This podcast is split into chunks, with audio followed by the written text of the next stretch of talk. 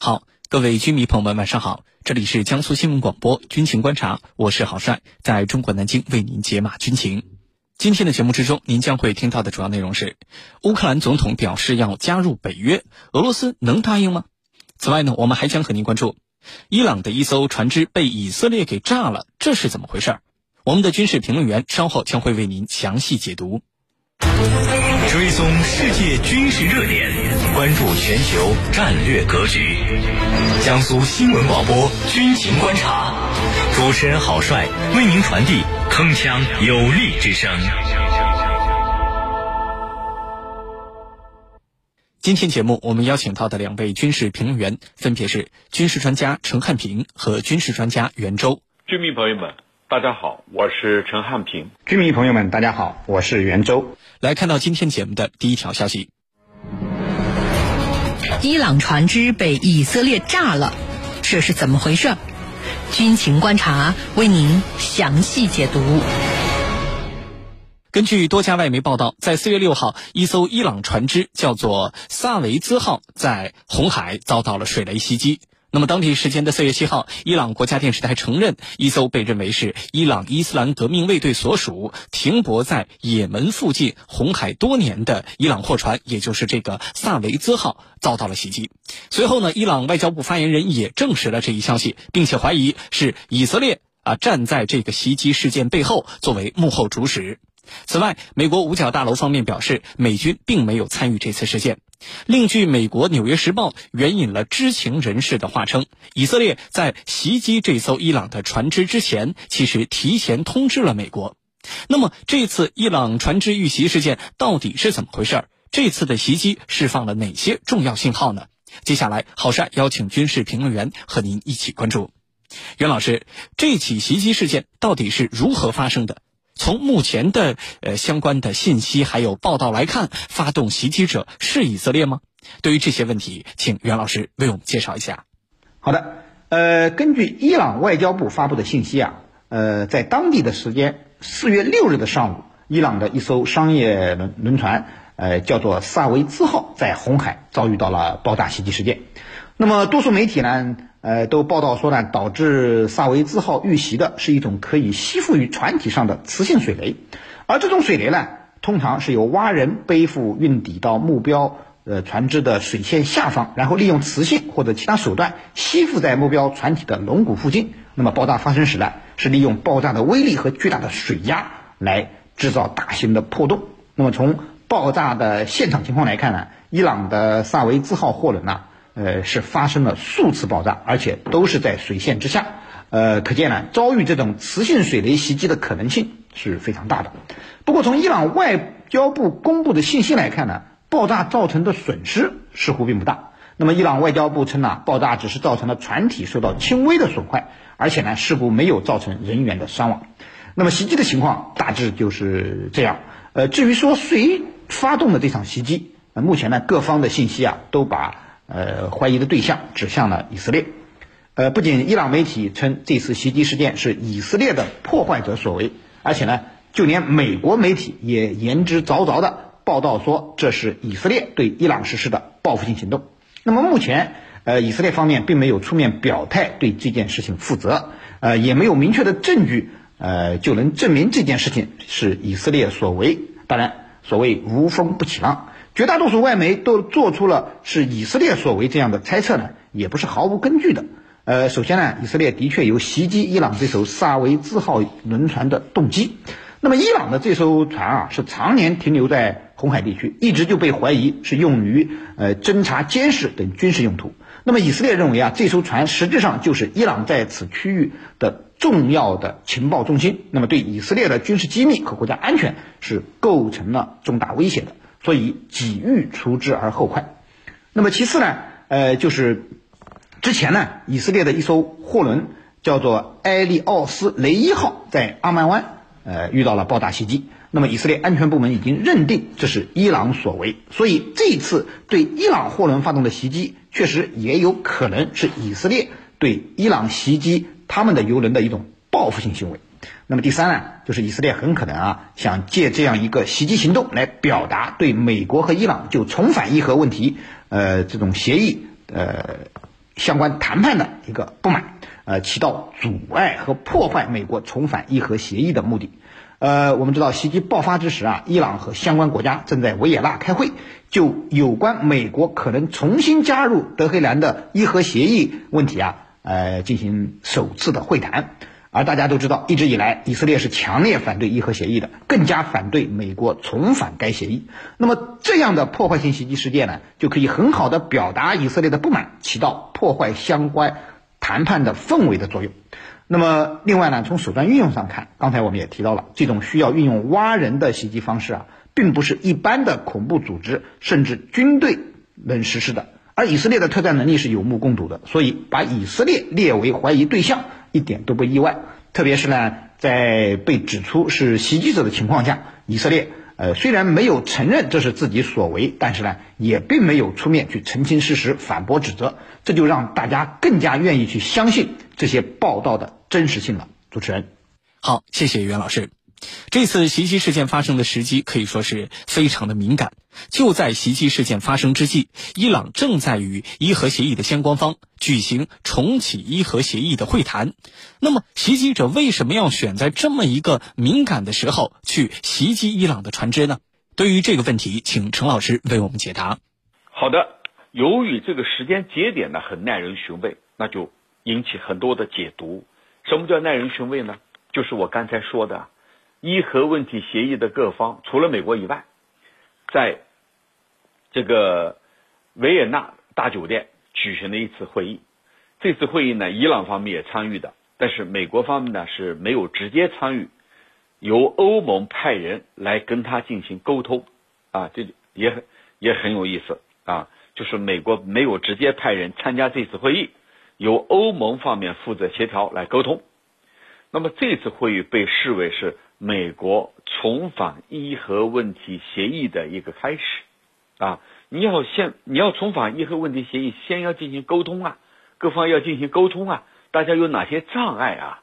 啊，其实美国方面虽然没有派人参加，但是对整个情况是了如指掌的，因为欧盟方面有人专门负责。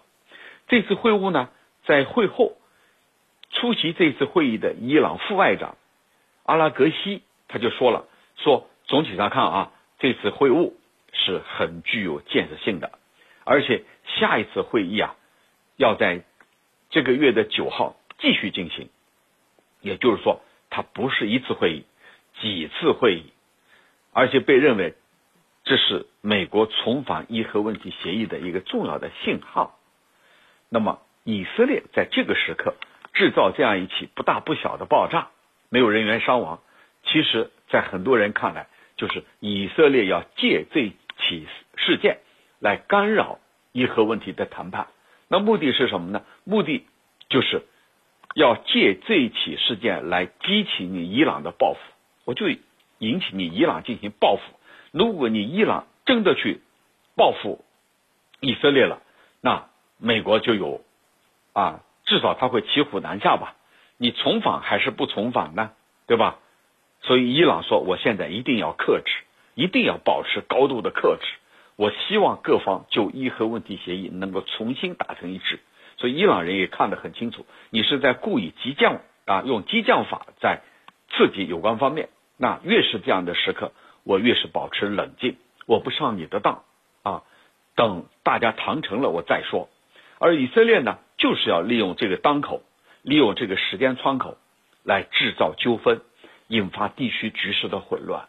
如果你伊朗中计了、上当了，采取了报复措施，我以色列可以大做文章。你看，现在伊朗啊，主动来对我动武了。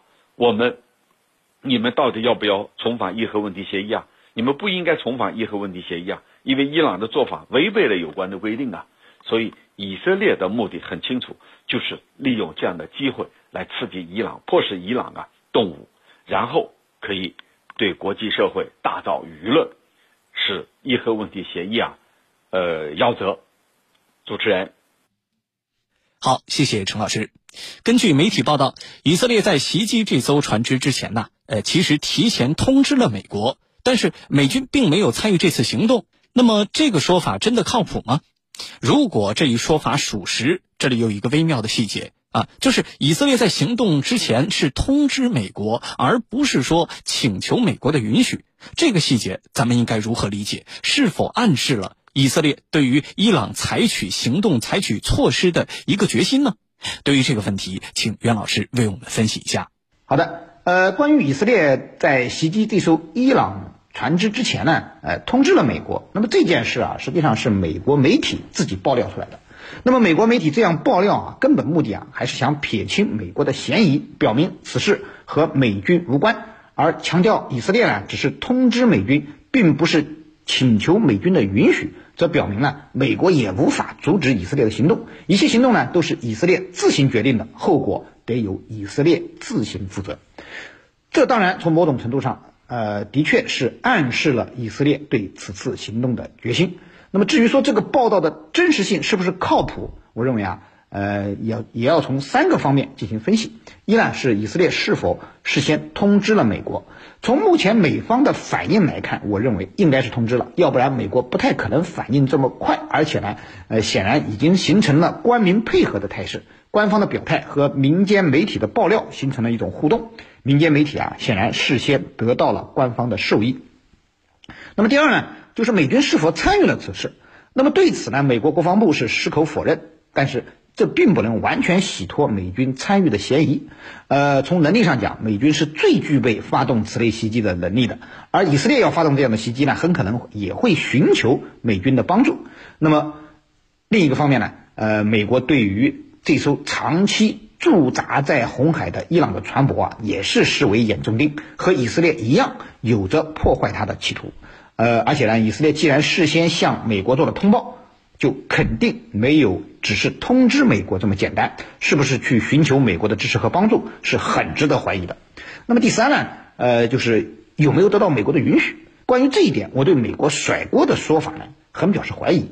这么大的行动，如果没有美国的首肯，呃，至少得是默许。呃，我认为啊，以色列是肯定不敢轻举妄动的。主持人。好，谢谢袁老师。这次袭击对于伊核协议的前景会造成哪些方面的影响呢？对于这个问题，请陈老师为我们分析一下。呃，这次袭击啊，的确使伊核问题协议这个蒙上一层阴影。但是呢，呃，我认为影响不大。为什么说影响不大呢？第一，这次这个以色列的破坏，它影响不大，没有造成人员的伤亡。这艘船呢，也仅仅受到一种轻微的损伤，不是致命的，不是伤筋动骨的，没有什么大不了啊，仅仅是一个意外的事件啊，被这个吸附式的水雷进行了冲击，问题不大。这是第一。第二呢，伊朗方面的态度很重要。伊朗方面的态度，就是我刚才说的，是保持了一种克制的态度。其实从一年前。啊，甚至更长的时间，伊朗革命卫队这个驻海外行动司令苏莱曼尼预测，以这个伊朗采取的报复行动，他都是有克制的，都是没有进行大规模的报复，而是呢到此为止啊，见好就收。同时呢，伊朗核科学家被暗杀，伊朗也没有采取任何报复性的措施，而是保持一种克制。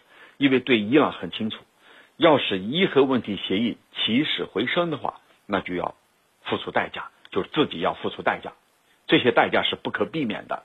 只有度过这个难关，等各方重返伊核伊核问题协议，那么到那时候，对伊朗来说，它的代价是值得的，隐忍是值得的。因为对目前的这个鲁哈尼政府来说，六月份的选举很重要，现在是一个温和派政府。到六月份之后重新选举了，强硬派上台了，那伊核问题协议还要不要都很难说了。所以现在赶紧啊，趁选举还没开始，尽快去推动美国的重返。那么当时当然，伊朗的设想是要把伊朗的国家利益最大化，比如说你要取消制裁啊。而美国说，我得分步取消制裁，走一步看一步。伊朗说不行，你得一股一股到底，取消制裁。那么我们重新来好好谈。我按照伊核问题协议的规定，遵守这个规定。啊，美国说，你还得把这个中程导弹，你得把它纳入里头，啊，要重新来完善。